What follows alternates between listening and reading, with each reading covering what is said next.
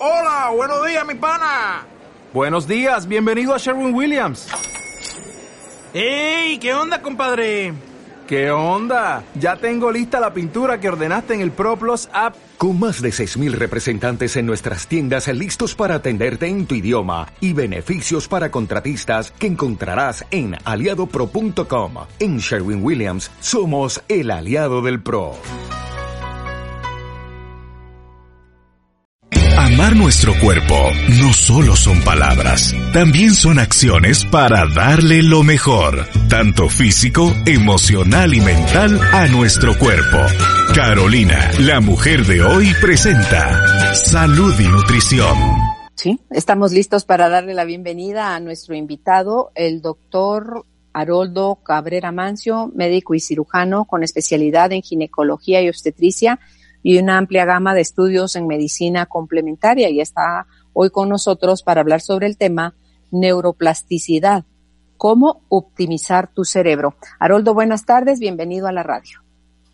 Buenas tardes Carolina, qué gusto saludarte por esta vía y poder compartir con nuestra audiencia el día de hoy sobre este tema que elegí. Creo que es interesante porque nos va a ampliar un poco la visión de las cosas situación viendo que no es usual, que no la esperábamos y que no estábamos preparados de ninguna manera para enfrentarla. Y creo que la neuroplasticidad nos podría ayudar a todos. Sí, es algo que le han dado más auge últimamente, ¿verdad? Donde antes se creía que se morían las neuronas o que las cosas eran ya está preestablecidas y que ya no podía haber cambio, y hoy se dice todo lo contrario. Es cuando vi medicina, incluso en el final del siglo pasado, eso era lo que aprendíamos, que el cerebro tenía el desarrollo prácticamente desde el nacimiento, tenía un crecimiento muy importante desde los tres años. Prácticamente había una, triplicación de las neuronas de nacimiento. Y luego en la adolescencia, pues había un, momento en que se detenía el desarrollo cerebral y a los 20 años ya no teníamos capacidad de regeneración naturaleza. se decía que las neuronas eran las únicas células del cerebro que no se podían regenerar. Pero eso cambió de manera radical desde que comenzaron estudios en los 70 de la capacidad regenerativa del cerebro. El término neuroplasticidad, plasticidad neuronal, plasticidad cerebral, realmente a principios de este siglo, en el año 2000. Hay un investigador muy famoso que es el doctor Paul Bach-Rita. Es un apellido simpático, son dos apellidos, Bach-Rita. Él estudió toda su vida la capacidad de regeneración del cerebro. Trabajó con personas que tenían secuelas de accidente cerebrovascular, con personas ciegas, niños con el aprendizaje, con personas con miembros amputados, con problemas del, del miembro fantasma. Desarrolló equipos especiales juntamente con ingenieros en sistemas e ingenieros médicos, los cuales se sirvieron para demostrar que estaban equivocados, que el cerebro tiene una capacidad muy grande de regeneración, que el cerebro es capaz de cualquier cosa. Incluso muy interesantes que me dejaron estupefacto. Hay unos monitos de laboratorio que desconectan el cerebro de un miembro superior, digamos, del brazo derecho. Entonces no lo pueden mover, como que han tenido un derrame o una parálisis del miembro superior derecho. Y el monito empieza a comer con la mano izquierda, solo con la mano izquierda, y se olvida de su brazo derecho porque no lo puede manipular, no, no, no recibe oro de su cerebro porque está desconectado. Bien, ellos inician experimentos inmovilizando el brazo normal, el brazo izquierdo normal, lo inmovilizan para que no pueda utilizarlo. Entonces el primero empieza a utilizar la boca, a tratar de utilizar la boca, y después empieza a mover lentamente el brazo que está desconectado, poco a poco. Y a base de mucho entrenamiento, entrenamiento y constancia, oh sorpresa, empieza a utilizar el brazo desconecta el cerebro y empieza a utilizar los dos brazos. Y esto se ha replicado en personas también, en pacientes humanos. Entonces lo que pasa es de que el cerebro tiene una vía principal, como una autopista, en la cual puede dar órdenes de un área particular. Ya sabemos bastante bien cuáles son las áreas principales que gobiernan las diferentes funciones del cuerpo. Está el área del lenguaje, está la matemática, está el área de las emociones, el área del equilibrio. Y asimismo también están representadas las diferentes áreas en donde funcionan el brazo derecho, el brazo izquierdo, la pierna derecha, la pierna izquierda. Y pensábamos de que solo había una, una forma de conectar esas áreas con el órgano respectivo. Pero sucede de, que el cerebro es capaz de encontrar otras vías. Ejemplo, si va en la autopista principal a Escuintla y a mitad del camino encontramos un tráiler que, que bloquea todos los carriles y no hay cómo seguir adelante, podríamos buscar caminos aledaños, secundarios, de manera de ir buscando la forma de conectar el punto donde nos quedamos bloqueados con el departamento a donde vamos. Y eso el cerebro lo, lo conecta como en automático porque pienso en las personas, por ejemplo, que se quedan ciegas, que ya veían y todo, pero se quedan ciegas. Cómo se activan otros sentidos más todavía como en compensación de, de esto, ¿verdad? Y ahorita cuando te voy a decir la explicación, ¿sabes en qué pensaba? ¿Cómo estará esto, el control en el gobierno? Por ejemplo, los faquires estos que se cuestan en clavos, o los que caminan en fuego, o los que, o sea, ¿cómo es posible? Si tú pones tu pie sobre carbón ardiendo, si caminas, aparentemente te quemas, ¿no? Bueno, ¿qué logran, ¿qué logran estas gentes que caminan sobre los eh, carbones ardiendo y no se queman? Entonces, creo yo que ese es un control también del cerebro. Bien, así como logra el cerebro encontrar otros caminos secundarios para conectar un punto con otro cuando el camino principal ha, sido dañado por alguna enfermedad o por alguna sección quirúrgica. Y el cerebro tiene otras habilidades, existen otros sentidos que no están desarrollados en la mayoría de nosotros, pero hay personas que los logran desarrollar. Son habilidades de neuroplasticidad, porque lo acabo de decir, se desarrollan no es que nacen con esas habilidades, sino que a base de un entrenamiento pueden lograrlo.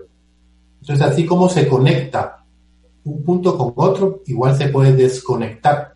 Entonces, todos los, eh, todos los sensores de la temperatura, del dolor, el fakir a base de un entrenamiento lo logra desconectar temporalmente.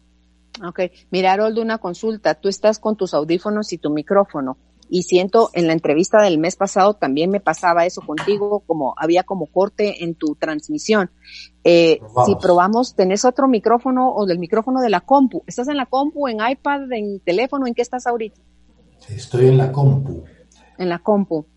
Eh, probamos sin la compu porque me parece interesante todo lo que nos estás diciendo y a ratito se me va como, como cortada tu voz para que probemos en el... ¿Escuchas? Sí, ¿verdad? Perfecto, te escucho. Ahí te escucho bien. Bueno. Sí. Vamos a repetir porque estaba interesante lo que estaba diciendo. Sí, lo que estabas diciendo del paquir.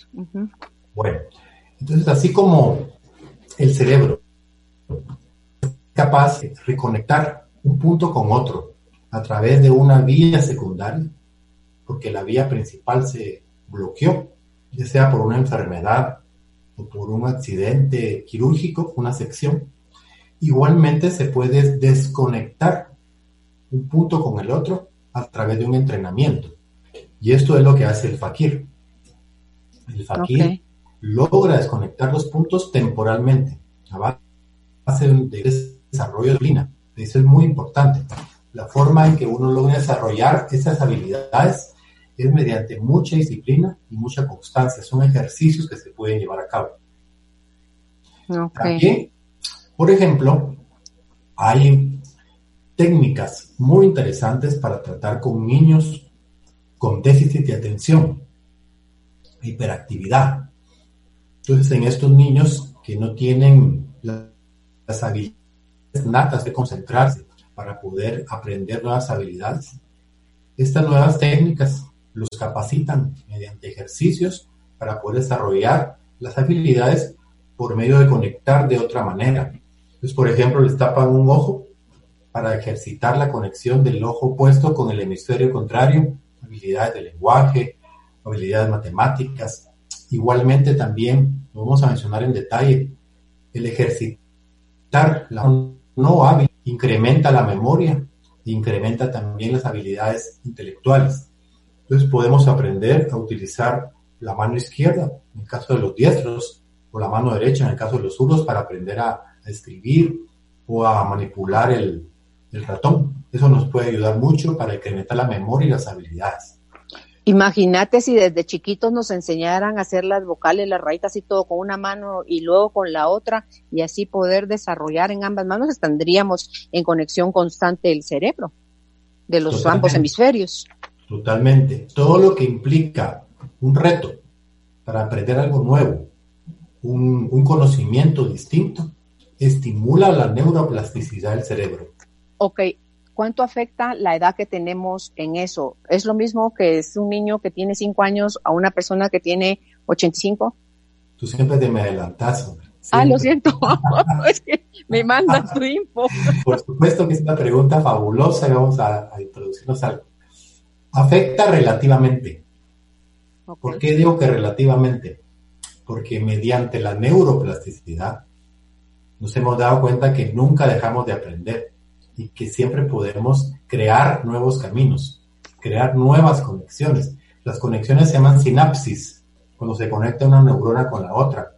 Y existe la posibilidad de tener decenas de miles, decenas de mil, doscientas mil nuevas sinapsis cada día, de acuerdo a los retos, de acuerdo al conocimiento que tengamos. De tal manera que una persona anciana puede seguir aprendiendo. Yo recuerdo mucho a mi rector, el creador de la Universidad Marroquín, el doctor Herrera Gerandi, que en paz descanse, él tenía 80 años cuando aprendió a operar por la paroscopía, una técnica completamente nueva, desconocida para él, y él estaba con estudiantes jóvenes aprendiendo a operar. Yo recuerdo haberlo visto y aprendió a los 80 años. Por lo tanto, no hay limitaciones, no hay, eh, excusas. Tenemos la posibilidad. ¿Qué pasa con el envejecimiento? Que las vías naturales que conectan un punto con el otro, las autopistas de comunicación neuronal, envejecen, se deterioran. Entonces hay ciertas partes del cerebro que reciben menos que con el uso se van deteriorando con la edad, pero hay otras partes del cerebro que no se han utilizado y que se pueden utilizar para sustituir a las partes que están con cierto deterioro. Entonces, de esa manera es que logramos seguir aprendiendo todo el tiempo. Por ejemplo, hay un caso interesantísimo de un oftalmólogo. Yo, yo, yo estudié esos casos. El doctor eh, Pachrita. Era un derrame y era un médico con una gran habilidad para poder operar en el ojo con pequeñas partes, con un microscopio y resolver cosas dificilísimas. También tocaba piano. Sufrió un, derrame cerebral, cerebral y él perdió la movilidad del brazo izquierdo completamente, como lo, vemos, y también parte del movimiento de la pierna.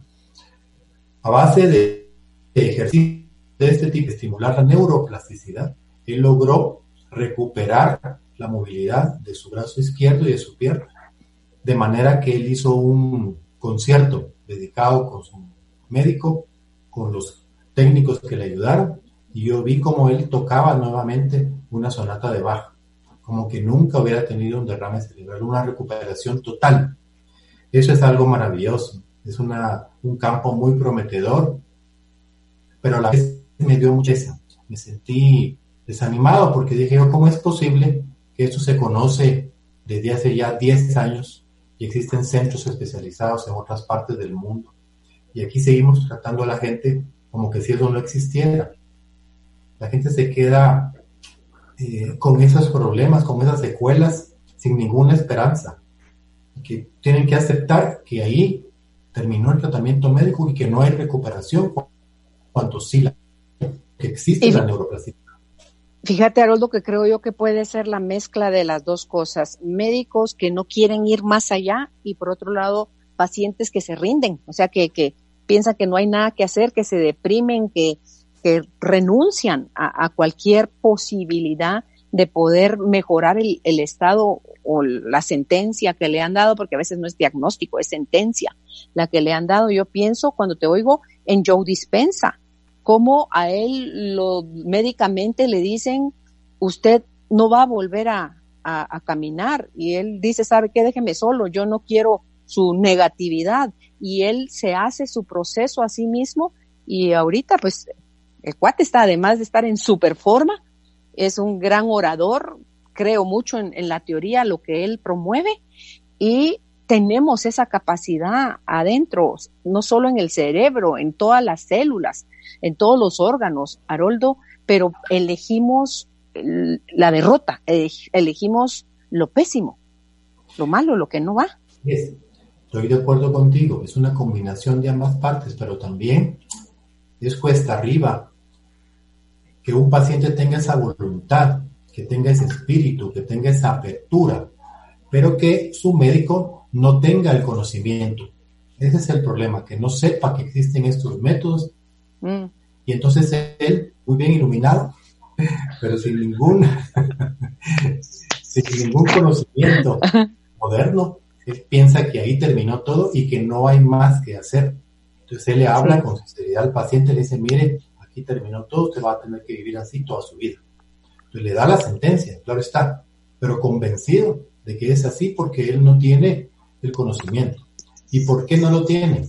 Porque es una persona que ha sido entrenada en un método tradicional, donde el conocimiento viene de arriba hacia abajo, donde uno no puede cuestionar, en donde los estudios publicados son los que valen, en donde si a alguien se le ocurre otra cosa diferente, no lo puede hacer a menos que lo pruebe con todos los estudios, y entonces se les cierran las oportunidades a estos médicos que tienen ese espíritu innovador, ese espíritu de cambio, esa apertura para poder es bastante complicado.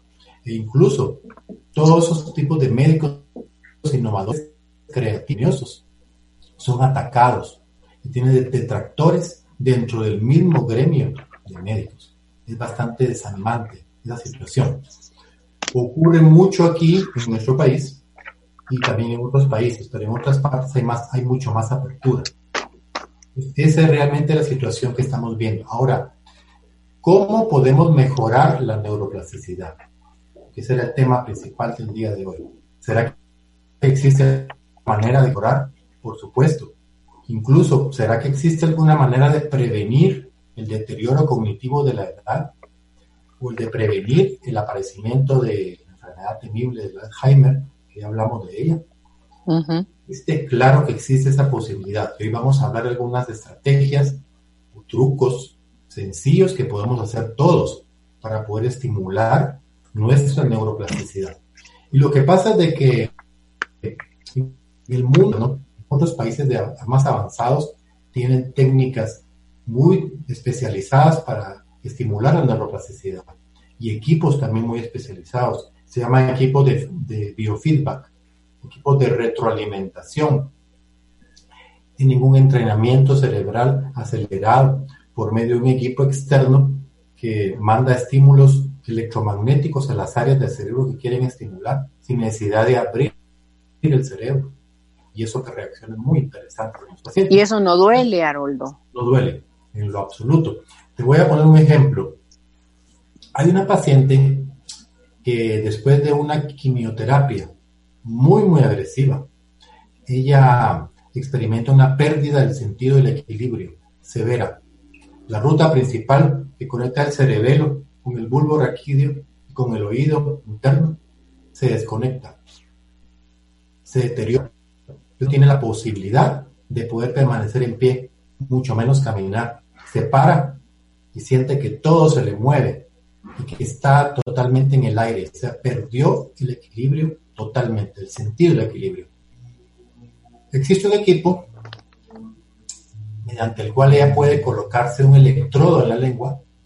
El electrodo le emite señales motoras en la lengua que ella logra percibir sustituye el estímulo del oído y de la vista, del equilibrio.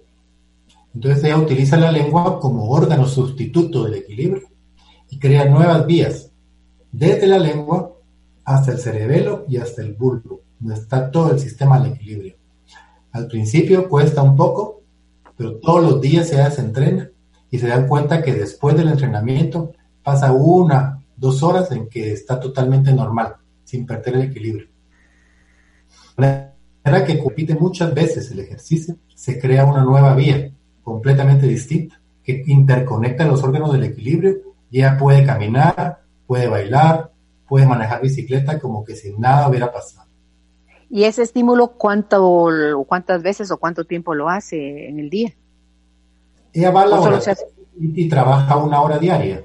Una hora diaria, una hora diaria, porque el cerebro necesita este estímulo constante y repetitivo para ir creando la nueva vía.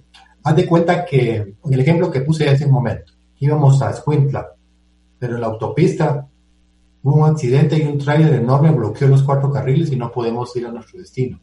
Entonces buscamos caminos aledaños para poder conectar con Escuintla. Y encontramos unos caminos chiquitos, otros más grandes, pero hay que ir quitando la maleza, quitando las piedras, descombrando los árboles para ir haciendo cada vez más grande Al principio cuesta, pero después de, de, muchas veces de ir y venir y que toda la gente va pasando por ahí, se va haciendo más grande el camino, más amplio, de tal manera que llega un momento que sustituye completamente la autopista principal y hay una conexión entre un punto y el otro.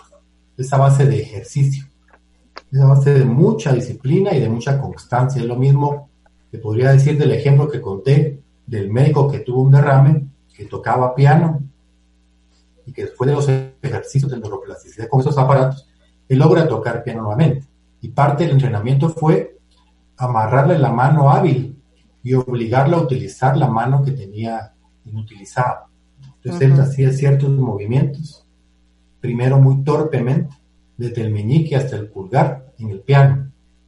Muchas veces, horas, días, y poco a poco fue recuperando la movilidad, creando una nueva conexión en otra área del cerebro con la mano inhábil, porque la, la autopista principal de conexión se había dañado completamente con el derrame. El área cerebral estaba dañada. Y, y descubrieron que no solamente mediante el ejercicio físico de utilizar la mano inhábil funcionaba, sino también pensando, sin tener el piano enfrente, sin hacer el movimiento. Él se imaginaba que estaba moviendo la mano inhábil, todos los dedos, el meñique, el anular, el medio, el, índice, el pulgar, de manera que llegó a completar entrenamiento solo pensando. O sea, el cerebro es capaz de hacer eso utilizando la imaginación, utilizando el pensamiento. ¿Qué potencial del cerebro estaremos usando en realidad, Haroldo? Yo creo que es muy poquito. Se dice que hasta de 5 a un 10%, que los genes utilizan un 10% y nosotros no pasamos de 5. Eso es lo que se dice. O la ah, la, la, es enorme, enorme. Sí, porque imagínate la telequinesis, la telepatía, todas estas cosas que son, que existen, que hay personas que lo pueden hacer. Ahí está dormitado en uno. Está dormido. Sí. Hay un caso interesantísimo de una muchacha que nació sin un hemisferio completo. Okay. Mamá se dio cuenta que ella era más lenta en unas cosas, que no podía mover una mano y una pierna, y no existía la resonancia magnética y la creó así, la estimulaba y la niña empezó a, conectar de otra manera, aprendió a hablar, aprendió a hacer ciertas operaciones matemáticas, bastante normal, excepto que no podía mover su brazo derecho y su, pierna derecha normalmente porque le faltaba completamente un hemisferio. Cuando llegó a manos de, de estos médicos innovadores y se dieron cuenta de esto, empezaron a, crear ejercicios específicos para ella y ella empezó a, adquirir habilidades sin tener el área del cerebro correspondiente a la habilidad, utilizando otras áreas completamente nuevas. Y creó habilidades que no son comunes. Por ejemplo, ella adquirió una habilidad de poder saber cualquier fecha en el calendario qué día era. Y le dice el investigador qué día te visité la última vez bueno, fue el jueves 25 de mayo a las 6 de la tarde. ¿Y qué día fuera el 20 de enero de 1900? 98. Era lunes. Y me dice, ¿cómo lo haces? No sé, lo hago simplemente. O sea, es otra habilidad que ella desarrolló. Lo que estamos hablando, que uno es capaz, o sería capaz de hacer muchas cosas. Claro, seríamos todos genios. Somos genios en potencia. Totalmente. Entonces, ¿qué estrategias podemos utilizar en casa, sencillas, para poder este, crear neuroplasticidad? Una es la estimulación intelectual. Es un primer truco. ¿En qué consiste esa estimulación? En estar siempre inquieto, abierto, curioso a conocer cosas nuevas. Leer libros distintos, no solamente de una rama, sino de otra. Por ejemplo, a mí no me gusta mucho la cocina, es un ejemplo porque sí medio me gusta, pero yo compro un libro de cocina y empiezo a entender cómo funciona el arte de la cocina y me atrevo a hacer cosas nuevas cocinando. O compro un libro para carpintería y aprendo cosas sencillas, cosas nuevas que jamás se me hubieran ocurrido en la vida aprender y las aprendo. Ahora que existe el YouTube, ahí está todo, toditito. En estos días en que hemos tenido complicaciones en las visitas personales por la pandemia, hay personas que les mando inyección. Y me dicen, pero doctor, yo no sé inyectar. Tengo problemas, ¿quién me lo va a venir a inyectar a mi marido? Le mando un tutorial de YouTube, cómo inyectar una inyección intramuscular. ¿Cómo es posible? Yo tengo miedo. No, usted mire el tutorial y usted se la va a poner. La convence. Y me llama, doctor, lo inyecté con el tutorial de YouTube, aprendió una habilidad nueva, totalmente nueva, que requería de un entrenamiento con una enfermera, con un doctor, lo aprendió en un tutorial. Y, así hay para un montón de cosas. Le pregunté un día a un compañero, mira, ¿y cómo arreglaste esa llanta? Lo aprendí en YouTube, en un tutorial. Casi todo se puede aprender ahí. Uno pone cómo se hace tal cosa y ahí te dice. Entonces es tener la aptitud, tener la mente abierta, tener la disposición aprender cosas nuevas. Entonces podemos apuntarnos a un curso online también. La música es una forma interesantísima de crear neuroplasticidad. Ahí mismo en YouTube, ahora soy muy fan de YouTube, hay un curso gratis de canto. Ocho clases gratis y ahí te enseñan desde cómo vocalizar hasta cómo frasear, cómo cambiar los diferentes sons, cómo respirar y al final no vas a ser Caruso, por supuesto, ni la María Calas, pero aprende uno a cantar. Ay, me imagino. Muchas cosas. Hay cursos ahora gratis, hay oportunidades. Ahora que estamos en, el confinamiento, no es de dedicarnos el resto del día a ver series de televisión.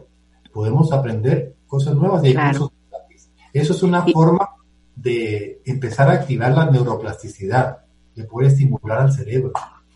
Otra cosa, se ha descubierto recientemente que las interacciones sociales, en particular en la adolescencia, pero en todo momento de la vida, son muy importantes para el desarrollo de, la neuroplasticidad. Tú te recordarás cuando me conociste, todavía lo soy bastante, pero que era bastante reservado, que no me gustaba platicar con los demás, que yo era muy enfocado en mi trabajo de médico. Y mira, ahora pues estamos aquí en una entrevista en la radio, hablando con toda la gente, no sé a cuántas personas llegan a la radio, llegamos a muchas personas y, yo me he acostumbrado ahora a ser más sociable, porque no lo era de naturaleza. Y eso es una forma de estimular la neuroplasticidad. Desde que aprendí a ser más sociable, se estimularon áreas de mi cerebro que yo no conocía y aprendí otras habilidades. Muy interesante. Entonces recomiendo mucho a las personas les cuesta platicar con los demás, que hagan el intento, que observen a las personas que son más sociables copien esas habilidades y las desarrollen, porque eso estimula mucho. Por ejemplo, hablar, por ejemplo, conversar, escuchar, mirar, identificar el, lenguaje no verbal. Eso genera neuroplasticidad. Eso es muy importante. Entonces, no se trata solamente de tener una conversación con una gente, por ejemplo, muy exigente intelectualmente, sino basta con tener una conversación con un amigo de otros temas que no estamos acostumbrados. Porque siempre tendemos a hablar de lo mismo, de lo mismo. ¿Qué es lo que ayuda al cerebro a crear neuroplasticidad? Cosas nuevas, temas diferentes. Entonces, podemos empezar a tocar diferentes temas y eso ayuda mucho, muchísimo.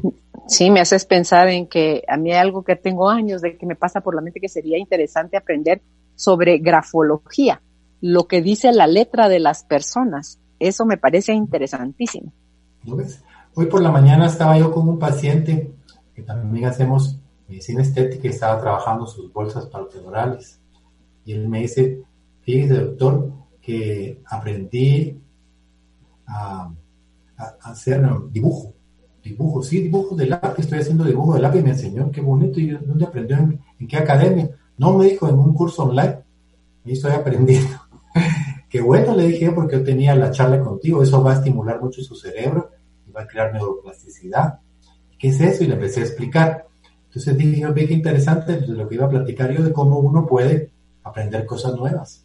Lo que tú has dicho, la grafología es algo completamente distinto. Sí. Por ejemplo, tenemos un curso, no sé si lo vamos a dar presencial o lo vamos a dar online con Salomón Selam en octubre, Dios nos lo permite, sobre numerología. Yo he estudiado numerología de manera autodidacta, hay muchas cosas que he estudiado porque me gusta leer, compro mi libro de, tal tema y lo estudio y aprendí algo nuevo. Pero esta es numerología base 22, es algo completamente distinto, es una, un, tipo de numerología que nos ayuda a estudiar otras cosas, porque yo he estudiado la base 9, que es del 1 al 9, y uno aprende a analizar su fecha de nacimiento, su nombre, pero solo con los 9 dígitos.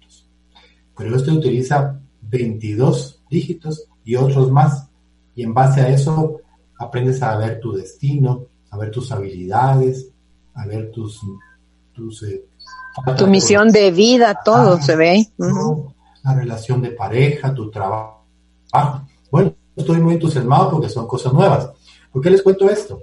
Porque para mantenernos vigentes, para crear reserva neuronal, voy a hablar de eso al final, que es la reserva neuronal, uno tiene que estar abierto a aprender todo el tiempo. Ya no decir, no, que yo ya no soy para eso, eso lo dejo a los jóvenes, que aquí a lo mejor me jubilo. Eso es lo peor que pueden decir. Uno tiene que estar siempre dispuesto y atento a aprender cosas nuevas. Uno, debe ser, como decimos los chapil, chute. Mire usted qué está haciendo ahí y cómo es, explíqueme. Eso crea neuroplasticidad. ¿Qué otra cosa podemos hacer? Cambiar nuestro punto de vista. Eso es bien complicado. Lo que se llama el patrón de creencias porque nos enseñan desde pequeños a analizar las cosas de cierta manera, a verlas de una sola forma, y la verdad es que hay muchísimas formas de ver una sola cosa, muchos ángulos, muchas posibilidades. Entonces tenemos que aprender a ver de otra forma, a mirar las cosas con ojos nuevos. Por ejemplo, en la mesa, tú no me dejarás mentir, tú creciste en una familia de muchos hermanos, cada quien tenía su lugar. Era no sé, tu mamá, papá, el mayor, el menor, y, siempre nos sentamos en la, misma posición. cuando vamos a algún curso, acaba de hablar de un curso, uno siempre se sienta adelante, otros se sientan en medio, y el primer día uno escoge el lugar y los siguientes días del curso se sentas casi siempre en el mismo lugar. Bueno, lo tradicional. ¿Por qué? Porque también el cerebro a veces se malacostumbra a buscar lo fácil, lo que ya sabe. La autopista se abrió, y siempre pasamos por ahí, como cuando aprendemos a manejar. Llega un momento en que manejamos casi automáticamente, no como cuando estamos aprendiendo que tenemos que hacer los cambios, meter el clutch y estar pendiente de, cómo hacerlo y cuándo hacerlo. Una vez aprendes a manejar, es automático. Igual pasa con esos ejemplos que estoy poniendo de la mesa o de los cursos o de la clase. Bueno, ¿qué tenemos que hacer? Atrevernos a hacer cambios a cambiar la, posición de los muebles en la sala. Ahí te veo un cómodo sillón, lo puedes poner en otro extremo. Hacer esos simples movimientos es neuroplasticidad. Ahora me voy a sentar yo en la cabecera y tú aquí al lado, izquierdo. Y ahora vamos a cambiar tú aquí en, el otro extremo y en el lado derecho. Eso crea neuroplasticidad. Estaba yo practicando temprano con el doctor Palacio, mi compañero trabajo, que siempre nos sentamos igual para desayunar, desayunamos. Que abrimos desde las seis y media de la mañana y desayunamos cuando se puede, siete y media, ocho, y desayunamos, y él siempre se sienta de un lado y yo del otro. Yo le decía, mira, tenemos que hacer neuroplasticidad, mañana voy a sentar yo aquí en la cabecera y vos te sentás en el otro extremo y que vamos cambiando. Con esos sencillos ejemplos que estoy poniendo, podemos crear neuroplasticidad, definitivamente. Por ejemplo, las personas que han tenido oportunidad de viajar a Inglaterra. Allí manejan el otro lado, el timón está en el otro extremo, no está en el lado izquierdo, que está en el derecho. Entonces, ¿qué hace una persona inquieta que quiere estimular neuroplasticidad? Alquilar un carro y empezar a utilizar el timón en el otro lado y adaptarse y, y aprender esa habilidad. Eso es neuroplasticidad. Por ejemplo, cuando hacemos cirugías, son detalles que la gente no conoce, pero un cirujano general opera en el lado derecho del paciente y un ginecólogo obstetra opera en el lado izquierdo. ¿Por qué? No, no te sabría decir porque es la costumbre y porque a alguien se le ocurrió y desde entonces así es. Y hay de aquel que se oponga al otro lado porque lo critica. Pero si supiéramos estas cosas, entonces diría, bueno, ahora lo voy a hacer en el otro lado. El cirujano se pasa al lado izquierdo y me paso al lado derecho. Y de hecho así lo he hecho. Con el doctor Paz ya sabe, ¿verdad? Él me pregunta, ¿te quieres pasar de ese lado? Sí, siento que es más cómodo. No tiene sentido que porque dijeron que yo tengo que estar aquí, no me puedo mover y cambiamos. Creo que los, los cirujanos plásticos que entran dos, como que el titular y el otro que, que respalda el trabajo de él, están, digamos, uno en el derecho, otro en el izquierdo, y después se cambian, como que se supervisan el trabajo el uno al otro, pero sí trabajan las dos áreas, fíjate, los dos lados. Depende mucho, depende mucho de quienes operan solos. yo los he visto, ahora he visto mucho eso, creo que no es una buena práctica, no voy a criticar a mis colegas, pero sí es importante eso, tener esa apertura de poder cambiar. En todo lugar que podamos hacer cambios, debemos de hacerlo. Así como mencioné, por ejemplo, la cama. Siempre duermo en el lado izquierdo, mi pareja duerme en el lado derecho. Entonces uno debe de, cambiar, de pasarse al otro lado o cambiar el colchón y mover la cama de posición. Todos esos cambios ayudan a todos aquellos que viven solos. No se preocupen, simplemente cambian de posición la cama o el somier y eso ya crea neuroplasticidad. ¿Por qué? Porque no solo estamos hablando de estimular la parte intelectual. Recordemos que hay muchas inteligencias. Está la inteligencia física. Los deportistas, por ejemplo Messi, por ejemplo Ronaldo, por ejemplo Bolt, el velocista, tienen una inteligencia física. Entonces también se estimula cuando uno se cambia de posición en la cama, todos los sensores del cuerpo de la posición cambian. Entonces mi cuerpo se está adaptando a otro tipo de sensaciones y de posiciones y eso está estimulando el cerebro completamente. Es muy importante entonces hacer estos cambios en el gimnasio cuando se pueda ir, en el autobús, en el parqueo, incluso cuando trabajamos nos acostumbramos a parquear siempre en el mismo lugar. porque no nos, cambiamos de parqueo y nos cambiamos en, otra posición? Ese sencillo cambio ya crea neuroplasticidad. Las rutas en el camino, siempre por la misma avenida, cruzamos en tal calle, siempre la misma ruta podemos irnos por otra ruta diferente. Ahora que existe el Waze, nos, mata por diferentes lugares, eso crea neuroplasticidad. Bueno, ¿qué otra recomendación? Ya lo mencioné, lo adelanté un poquito. La mano dominante. Por ejemplo, yo soy diestro. Y en mi trabajo, porque también me toca operar, desde hace mucho tiempo, sin saber todo esto, yo empecé a utilizar la mano izquierda para poner unos puntos para, para cortar o para hacer ciertos movimientos con la mano izquierda. Después cuando me enteré que era útil esto, empecé a utilizar el mouse de la computadora en la mano izquierda. Y por muchos años lo tuve en la mano izquierda y eso definitivamente me ha ayudado a crear neuroplasticidad. Entonces, esto es importante, que empecemos a utilizar la mano no hábil, la zurda en los diestros, Lavarte los dientes, cosas sencillas. Totalmente.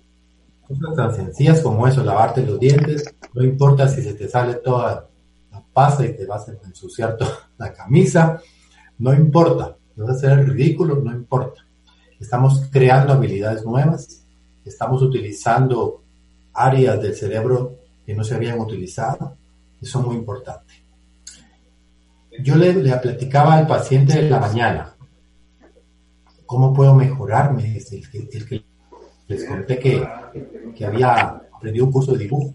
Bueno, le digo yo, se recuerda que cuando aprendimos a escribir, empezamos desde los puntitos, a las rayitas, a los círculos, después con las letras y después las planas. ¿Qué tiene que hacer?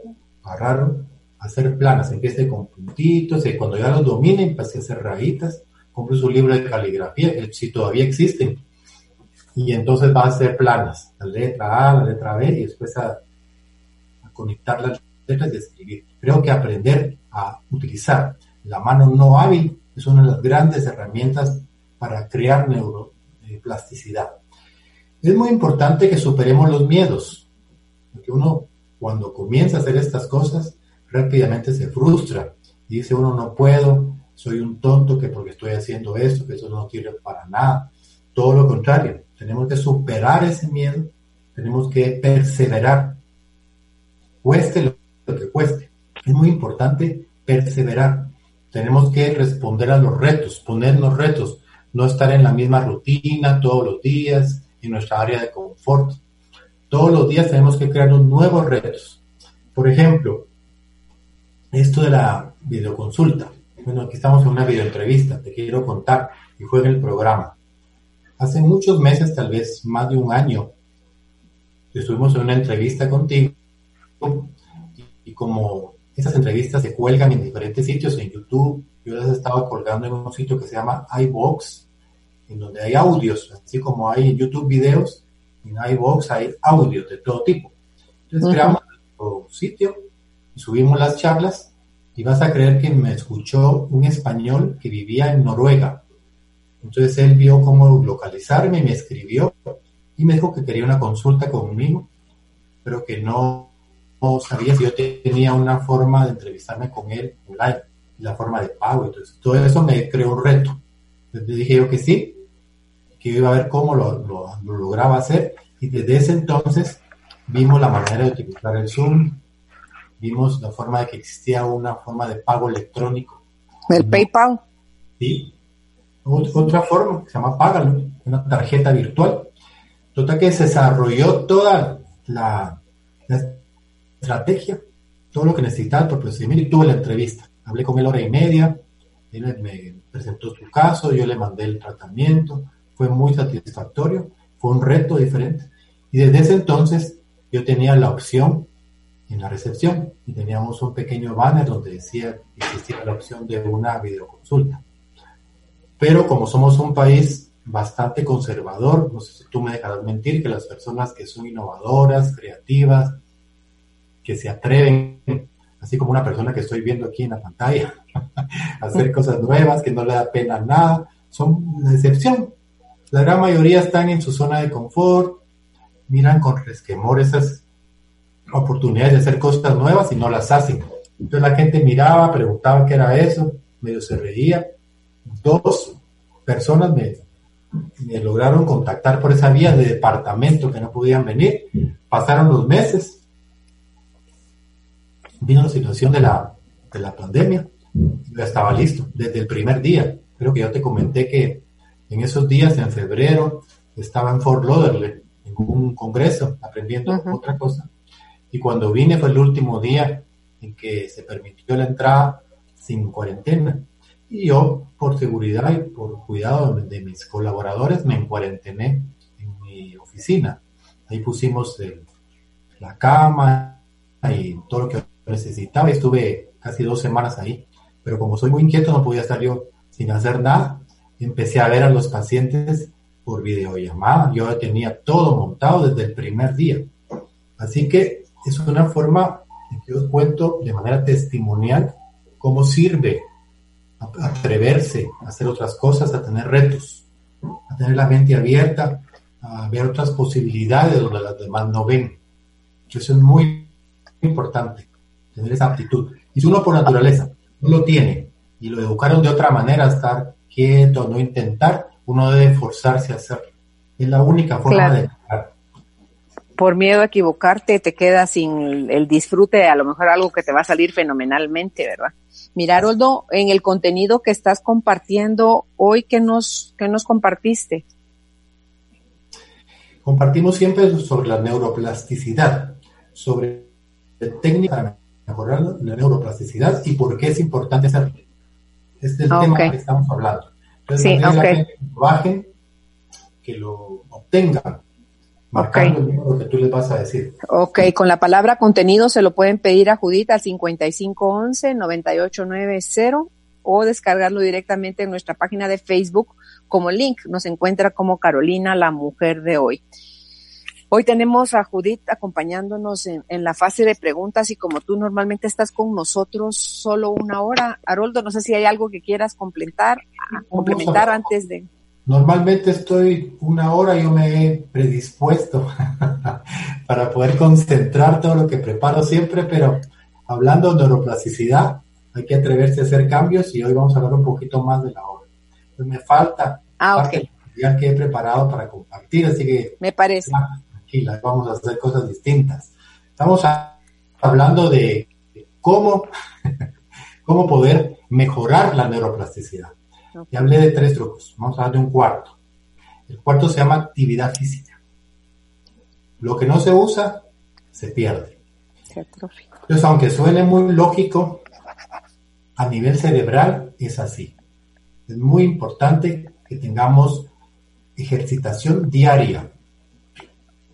Tenemos la forma, si tenemos la forma de poder salir temprano para no molestar a nadie donde vivimos y poder salir unos 20 minutos a respirar aire puro, tempranito, deberíamos de hacerlo, porque eso, eso de caminar es más que suficiente. Hay estudios publicados sobre neuroplasticidad en personas mayores Solo con el hecho de caminar 20 minutos tres veces por semana, desarrollan habilidades que no tenían, mejoran la habilidad de la memoria, de la concentración. Personas mayores. Solo con caminar. Ya, ya ven lo interesante que es el ejercicio físico. Eso va a generar un gran número de conexiones entre las neuronas. Entonces, aquellas neuronas que literalmente no se utilicen, se podan. Se echa a un lado todo lo que no, no se va a utilizar. Entonces es importante que hagamos todo tipo de ejercitación física, ya sea en una habitación, vamos a hacer yoga, podemos hacer calistenia, podemos hacer aeróbico, vuelvo a lo de YouTube, hay muchos cursos gratis, hay videos gratis que podemos utilizar como base para poder ejercitarnos. Ahora bien, no solo la ejercitación física, también hay otro tipo de ejercitación, la ejercitación intelectual, como haciendo crucigramas, haciendo sopa de letras, haciendo sudokus.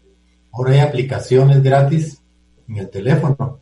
En lugar de estar haciendo jueguitos de, dispararle a las naves espaciales o de, del Pac-Man, bajemos aplicaciones de sudoku, de sopa de letras. Sopa de letras son encontrar palabras entre un montón de letras y unirlas en, una línea para, para, que tenga una palabra inteligible. Por ejemplo, tren, casa, están metidas en un montón de, de letras. Eso se llama sopa de letras. Recomiendo bajar estas aplicaciones porque se ha visto que son muy importantes para crear nuevas habilidades. También los crucigramas clásicos y el sudoku, que es un crucigrama de números. Todos esos se bajan en aplicaciones gratis del teléfono. Yo tengo un par para pasar el tiempo libre y las utilizo. Estimula constantemente el cerebro. Entonces hay nuevos circuitos, nuevas conexiones que que van a determinar puntos de áreas del cerebro que no se están utilizando y que se pueden crear para mejorar la memoria y para mejorar la capacidad del aprendizaje. ¿Sabes qué me gusta a mí hacer? Leer de cabeza, no poniéndome yo de cabeza, sino poner la hoja al revés, o sea, para poder leer, porque uno normalmente se pone la hoja así enfrente para leer, ¿verdad? Sí. Eh, estás viendo, pero yo la hago así, o sea, así como que, que el título abajo y entonces empezar a leer así volteado es a mí se me hace divertido y veo que lo puedo hacer rápido y lo puedo hacer rápido, o sea, leo rápido. Está excelente. Y esa es una forma de estimular también la neuroplasticidad. Me toca, por ejemplo, estar en el extremo del otro lado del paciente y a veces te tengo que explicar algún dibujo. Por ejemplo, el dibujo la matriz.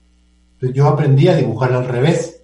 Entonces pongo la, el papel al revés y dibujo completamente al revés para que el paciente vaya viendo el, dibujo de la forma que es, no lo dibujo primero y se lo enseño, sino que lo voy dibujando.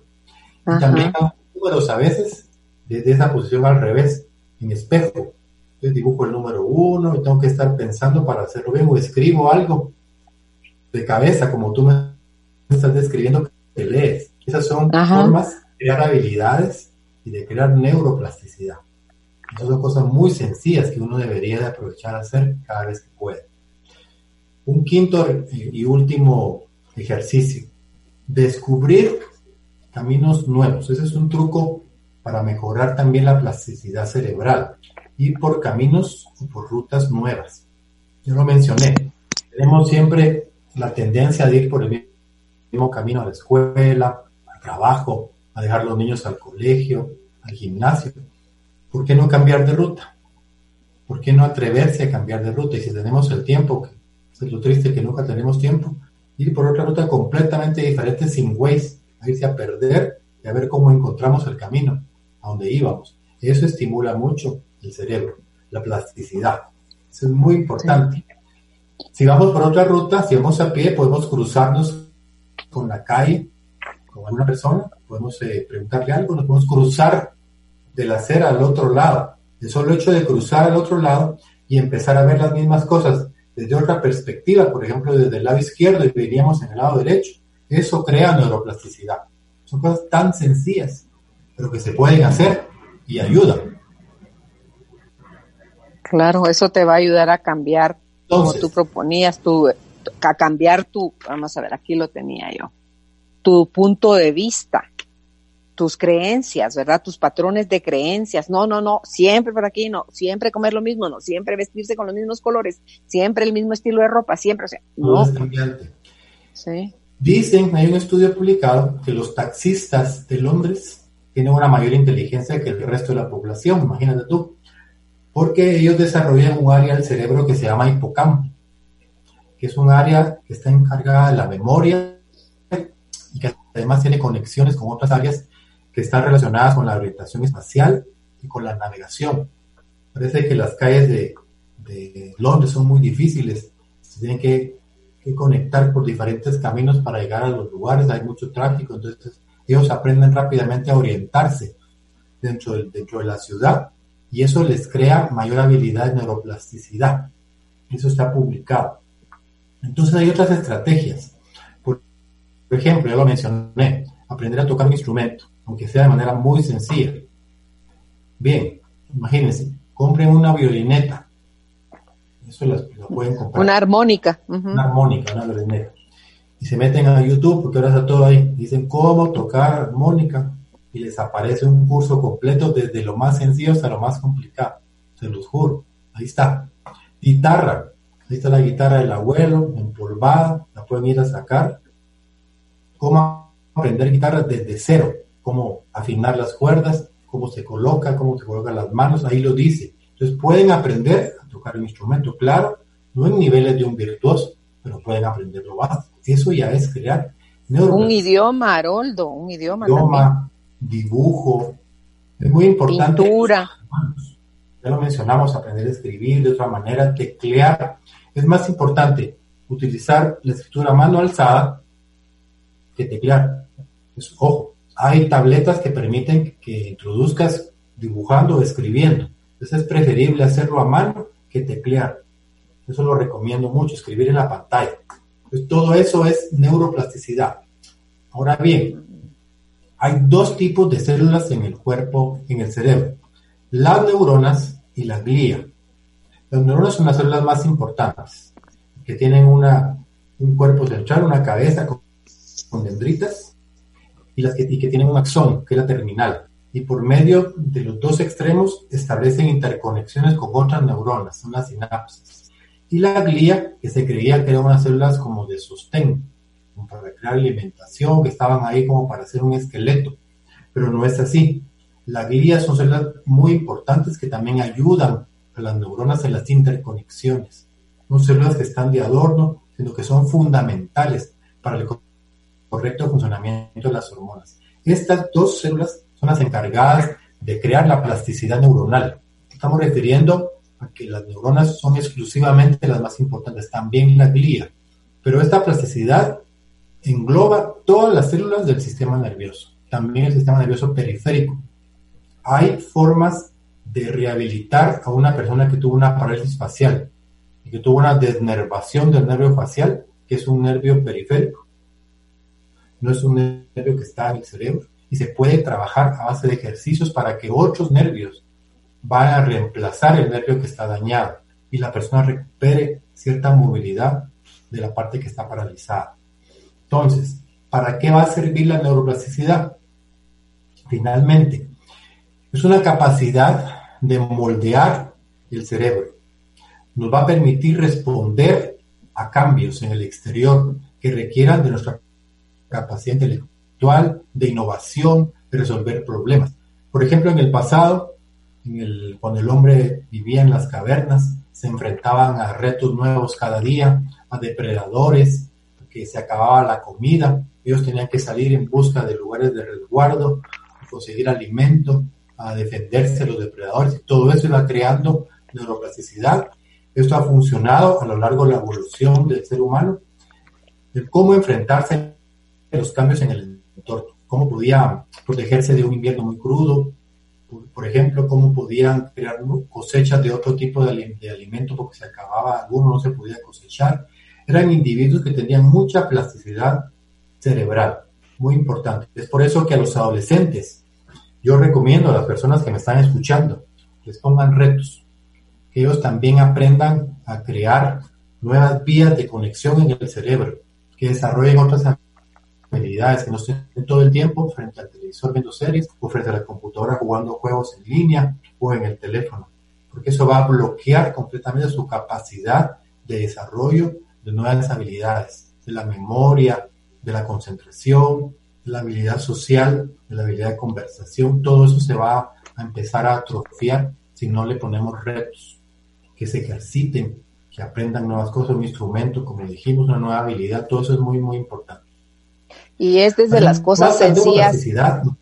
Sí. Haroldo, es desde las cosas sencillas. Por ejemplo, antes yo me acuerdo que usábamos más la mente para sumas sencillas, restas, multiplicaciones. Ahora inmediatamente la gente busca en el celular la calculadora, ¿verdad? Para Todo poder... la mente. Sí, sí. Y eso se perdió. Pues antes había más oportunidad de crear la neuroplasticidad. Bueno, el deterioro cognitivo. Eso es cómo con la edad se va perdiendo velocidad, se va perdiendo la memoria, las habilidades de conversación. Dice uno, híjole, se me olvidó lo que te quería decir. ¿Dónde dejé las llaves? ¿A qué venía yo? Todo eso es parte del crecimiento, el deterioro cognitivo. Las vías de conexión van envejeciendo, se hacen obsoletas y todo se vuelve como que más lento. Uno ya no tiene la habilidad de, de seguir una conversación como la seguía a los 20, a los 40, a los 30. Pero si creamos neuroplasticidad, en todas las recomendaciones que dimos a lo largo de la entrevista, podemos crear conexiones nuevas. Vamos a ganar lo que se conoce como reserva neuronal, que nos pueda proteger del deterioro cognitivo, que se va a manifestar como envejecimiento, como demencia o como Alzheimer. ¿Cómo? Ya lo mencioné, bajando aplicaciones para hacer sopa de letras, leyendo al revés como tú lo dijiste, aprendiendo otro idioma, aprendiendo a dibujar, a utilizar la mano izquierda, todo eso va a crear reserva neuronal. Estoy hablando a las personas de 40 años, las personas de 50 años que todavía tienen una buena capacidad de aprendizaje, que no han tenido un deterioro cognitivo marcado. Ayer me enteré de una paciente que tiene Alzheimer a los 54 años. Terrible eso, para ella, para su familia. Todo eso es importante que lo hagamos desde ya, para no esperar llegar a a perder habilidades. Eso se llama reserva neuronal. Entonces, la neuroplasticidad es la base de la memoria, del aprendizaje, de la respuesta a agentes estresantes, tanto externos como internos, e incluso la reparación de las lesiones del sistema nervioso.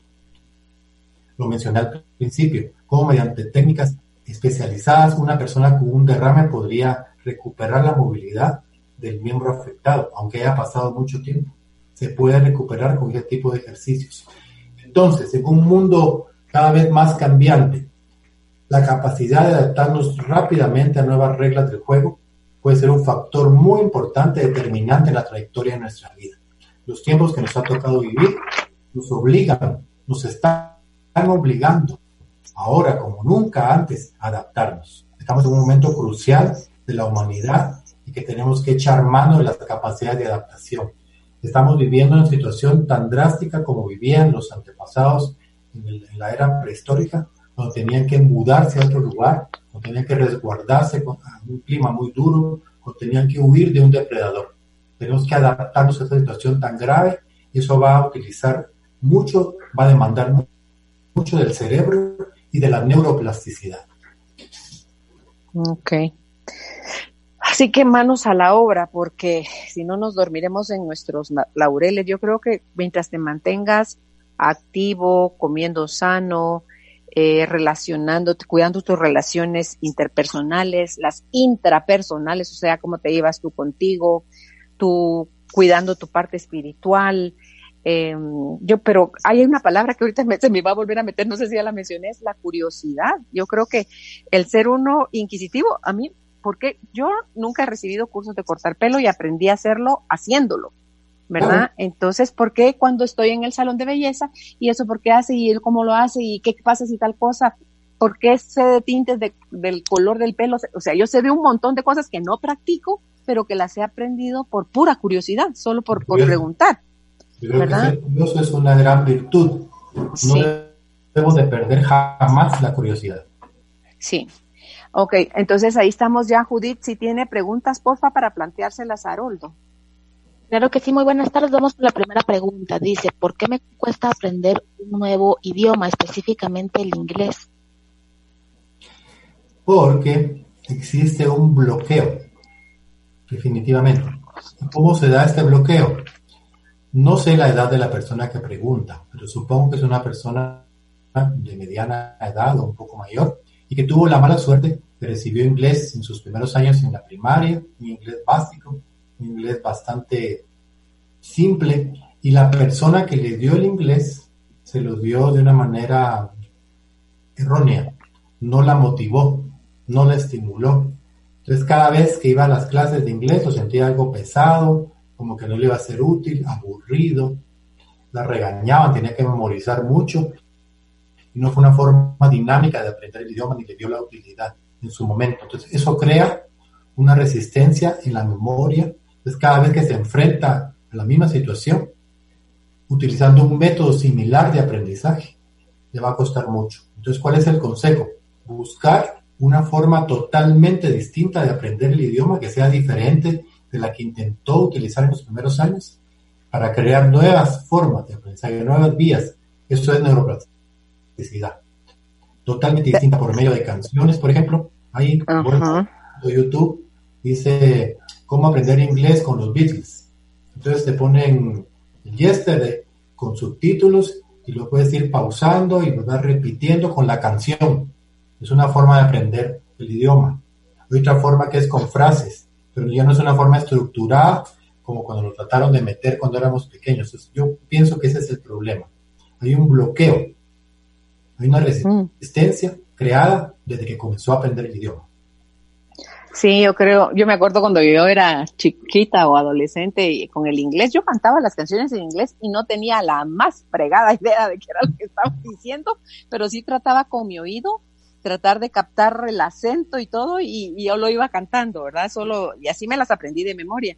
Pero recuerdo a alguien que conozco que eh, por qué tenía tanta resistencia al idioma inglés. En el caso de ella, la mamá se fue a vivir a Estados Unidos y esa fue una pérdida. La primera pérdida fue papá se divorcia de mamá. Entonces pierdo a papá y de alguna forma culpo a mamá. Y luego mamá se va a vivir a Estados Unidos. Entonces yo no quiero saber nada que tenga que ver con Estados Unidos. Es ese idioma de ahí y entonces por lo tanto no me interesa aprender inglés porque aparentemente se había metido a estudiar pero no, no se le daba, decía ella, a mí no se me da esto del inglés. Y otra cosa es que cuando somos adultos, Haroldo, nos da muchísima vergüenza que si pío si no lo pronunciamos bien y se van a reír de mí y si no me entienden, entonces pesa más eso que el deseo de hacerlo. Es correcto, estoy de acuerdo contigo. ¿Verdad? Eh, ok, en la siguiente pregunta, Judith, porfa. Muchísimas gracias por este tema tan importante. A mi papá le dio una parálisis facial hace aproximadamente un mes. Él tiene 81 años y aunque ha mejorado, tiene un ojo que le ha quedado como cerrado. ¿Hay algún ejercicio que pueda recomendarnos para darle movilidad a ese ojo nuevamente? Muchísimas gracias y que Dios les bendiga. Gracias. Sí, algo muy sencillo, lo mencioné al principio, es utilizar la gran capacidad de imaginación que tiene la mente humana. Ya hay estudios publicados de atletas rusos que entrenaban mientras estaban recostados en la cama solo con la mente, sin hacerlo físicamente, y cómo lograban mejorar sus puntajes a través de este tipo de ejercitación. Igual lo hacen las personas que son maestros del ajedrez.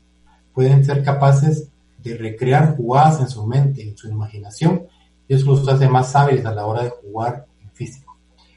Entonces, algo muy sencillo, no es fácil, pero que puede intentar esta persona es a imaginarse que tiene su párpado normal y que está parpadeando normalmente, sin hacerlo, solo en su mente. Cierra sus ojos, se visualiza frente a un espejo, parpadeando y subiendo perfectamente las dos cejas, la parte normal y la parte afectada. Lo repite varias veces al día. Es una ejercitación solo en el cerebro.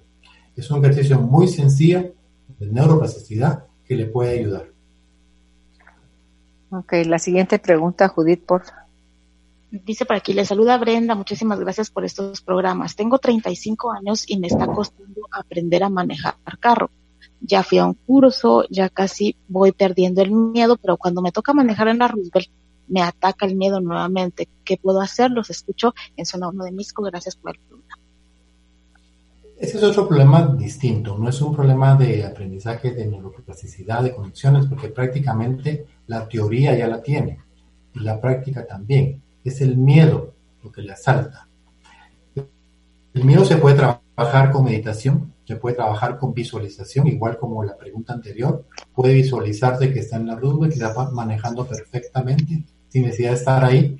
Puede repetirlo varias veces en su mente y cada vez que lo haga le va a ayudar.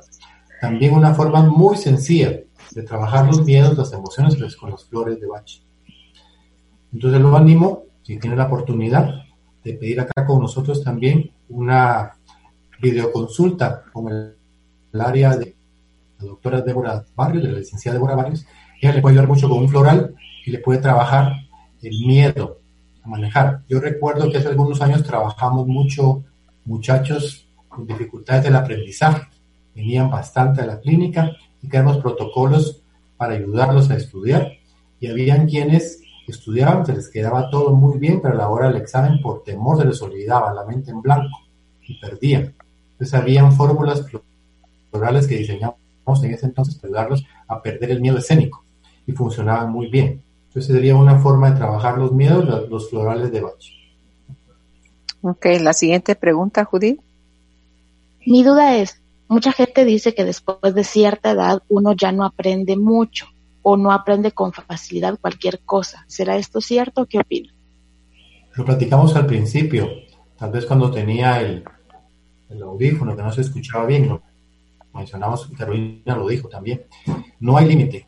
Todo el tiempo podemos aprender, es cierto que tal vez a veces cuesta un poco más uno está mayor, pero si uno persiste, si uno persevera, si uno no tiene miedo, si uno enfrenta la situación, lo logra.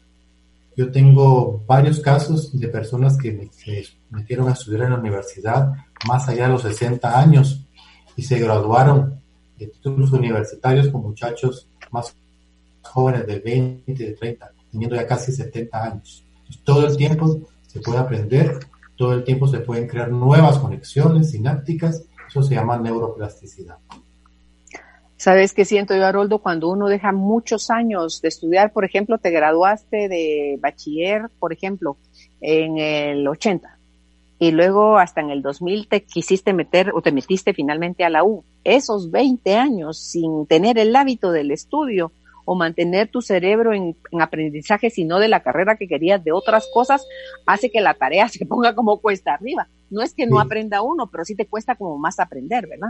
Sí, y lo que hay que hacer entonces es eh, practicar, insistir, ser persistente. La perseverancia es una de las capacidades más importantes que hay que aprender y desarrollar. Ser muy perseverante. Ok. Eh, ¿Otra pregunta, Judith?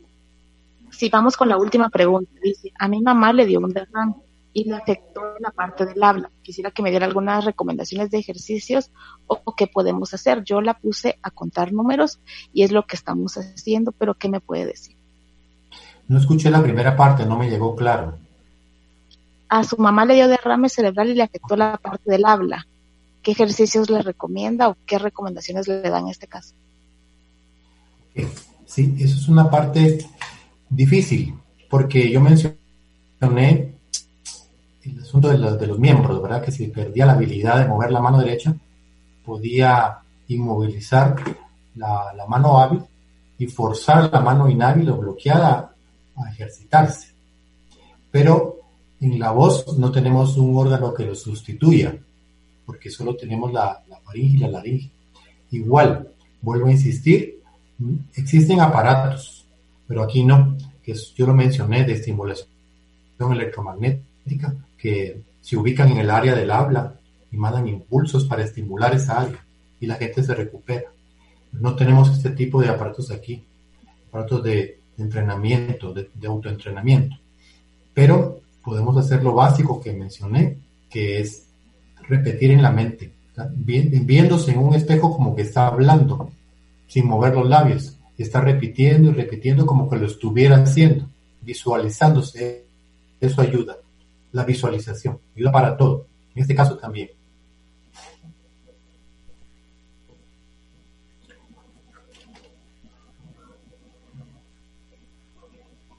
No te escuchamos, Carolina. Sí, perdón, es que vino gente, entonces para que no se entrara el ruido, eh, cerré mi micrófono. ¿Qué pasa? Decía si hacíamos ejercicios, por ejemplo, no importa que estén saliendo mal, como de vocalización, como wow, o sea, como nada más para emitir un sonido llevando como un ritmo.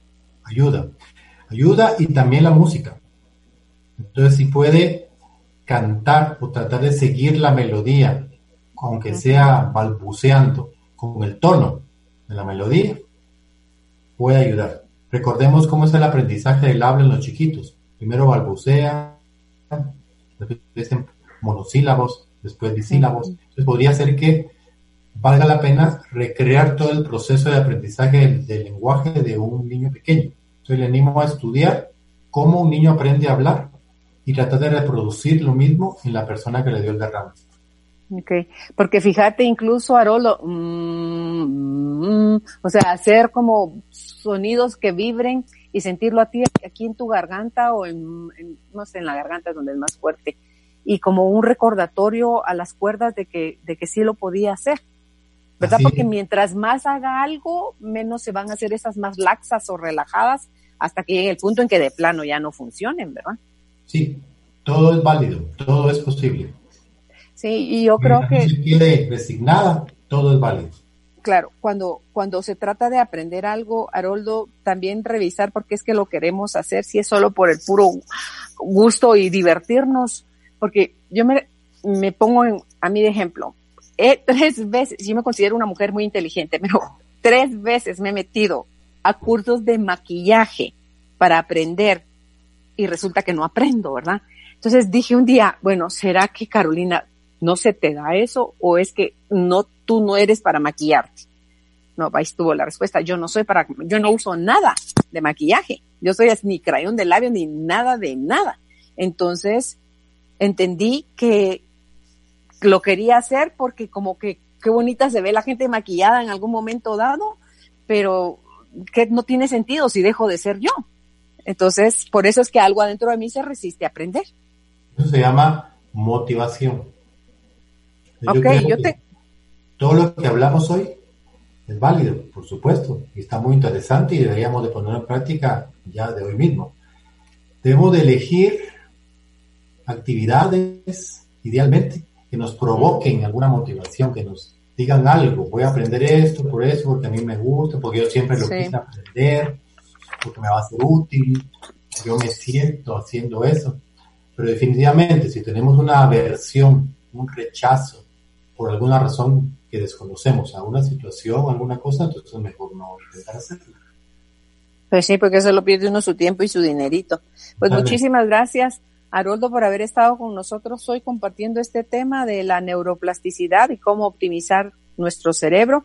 ¿Dónde pueden ustedes contactar al doctor Haroldo Cabrera Mancio? Si es en redes sociales, como IMC Cabrera Mancio, que es Instituto de Medicinas Complementarias, quiere decir IMC. IMC Cabrera Mancio, si es por WhatsApp, al 4740-8273. Repito el WhatsApp, 4740-8273. Y el teléfono de la clínica, 2259-3232. Gracias, Haroldo, y hasta una próxima oportunidad. Una, una corrección, el, el WhatsApp cambió. Es A ver. 5515 Ujú. 4717. 4717. Ok, 5515 4717. Ok. ok. Muchísimas gracias a ti, que estés bien. Un abrazo. Un abrazo, pues, chao. Y para quienes nos están sintonizando, agradecerles su sintonía durante la semana al programa Carolina la Mujer de hoy y dejarles la invitación para el próximo lunes que estará con nosotros como invitada la nutricionista Fabiana Calvinisti para hablar sobre el tema ¿Por qué hacemos lo que hacemos?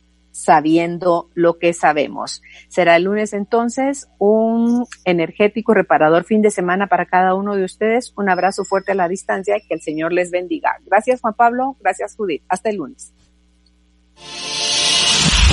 Cerramos este ciclo de aprendizaje. Aprovecha lo aprendido y ponlo en práctica en cada momento de tu vida.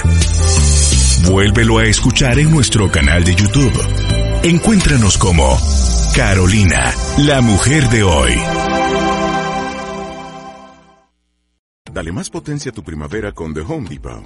Obtén una potencia similar a la de la gasolina para podar, recortar y soplar con el sistema OnePlus de 18 voltios de Ryobi desde solo 89 dólares. Potencia para podar un tercio de un acre con una carga. Potencia para recortar el césped que dura hasta dos horas. Y fuerza de soplado de 110 millas por hora. Todo con una batería intercambiable. Llévate el sistema inalámbrico OnePlus de 18 voltios de Ryobi. Solo en The Home Depot. Haces más. Logras más.